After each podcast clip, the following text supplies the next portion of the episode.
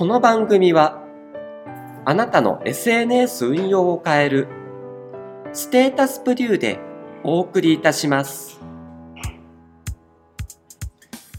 こんにちは。ステータスプリューラジオです。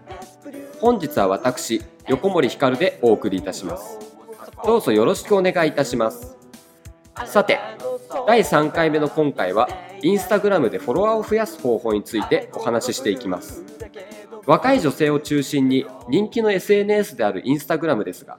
最近はインスタグラムマーケティングもアパレル業界を中心にすっかり定着し今やビジネスツールの一つとなっております。またアメリカではインスタグラム上で買い物をする機能も追加されこれもそのうち日本に上陸すると考えるとインスタグラムの需要はますます高まることでしょう。企業だけではありません。インスタグラムは個人にとっても重要なツールです。最近は一般人インフルエンサーとなるインスタグラマーも増え個人にとっても非常に重要なビジネスツールとなっています。そして企業と個人に共通して最も重要なのはいかにフォロワーを増やすかということです。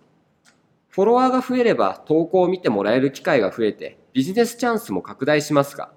逆にフォロワーが少なければいくら頑張って投稿をしてもなかなか見てもらえず収益にもつながりません。ということで今回はフォロワーを増やす具体的な方法を少し紹介します。まず一番大切なのはプロフィール欄です。インスタグラムのプロフィール欄はあなたの会社やあなた自身の顔であり、看板でもあります。看板が立派な店は興味が湧きますし、入ってみたくなりますが、看板が適当でみすぼらしい店は、興味が湧かないどころか、信用しがたく感じてしまいますよね。ウェブサイトに置き換えてみると、もっとわかりやすいでしょうか。作りがしっかりしていて、何がどこに書いてあるのかわかりやすく整理されたホームページは信用できますが、ごちゃごちゃした適当な見づらいウェブサイトはなんとなく信用できないですよね。インスタグラムのプロフィールも同じです。せっかく誰かが皆さんの投稿やストーリーを見て、皆さんに興味を持って、皆さんのプロフィールを見に来ても、そのプロフィールがあまりにもひどかったら、きっとフォローしてくれないでしょう。では具体的にどのようにプロフィール欄を整えればよいのかお話しします。まず名前は当然ですが、ちゃんと誰なのかわかるようにしましょう。当たり前ですが、個人にしろ企業にしろ、一部の人にしかわからないようなニックネームでは、あなたのことをすでに知っている人しかフォローしてくれません。つまり、新規のフォロワーを獲得するのが難しくなります。また同様に写真の場合も、個人ならはっきりとあなたの顔が写っているもの、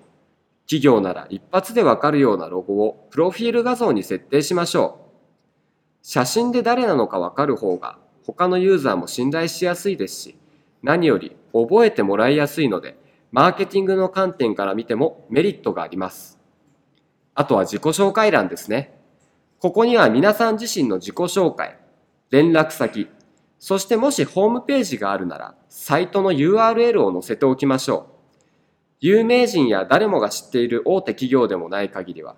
まず自分自身のことを知ってもらうことが最重要なので、必ずわかりやすく、はっきりと自己紹介を書きましょう。そして、メールアドレスや電話番号といった連絡先を載せておきましょう。思わぬビジネスの話が舞い込んでくるかもしれません。あとは、ウェブサイトの URL ですね。インスタグラムからウェブサイトへのアクセスが増えれば、さらなる売り上げも見込めます。それに連絡先やウェブサイトがあると、やっぱりユーザーも信用しやすくなりますからね。総じて、インスタグラムのフォロワーを増やすのに大切なのは、いかに信用されるかということです。これを念頭に置いて、プロフィールの編集を行ってみてください。今回はここまでです。インスタグラムのフォロワーの増やし方は他にも多数ございます。気になる方はステータスプリュー JP ブログで検索していただくか説明欄に記載された URL から弊社のブログにアクセスしてみてください本日も最後までご清聴いただきありがとうございましたステータスブリューラジオを横森ひかるでお送りいたしました。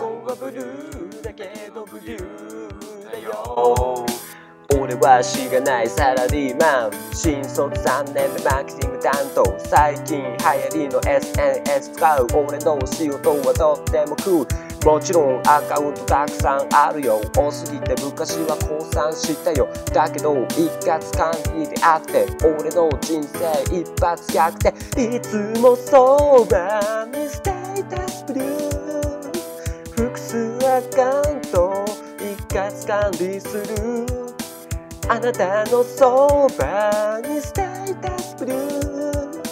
アイコンはブルーだけどブリュー。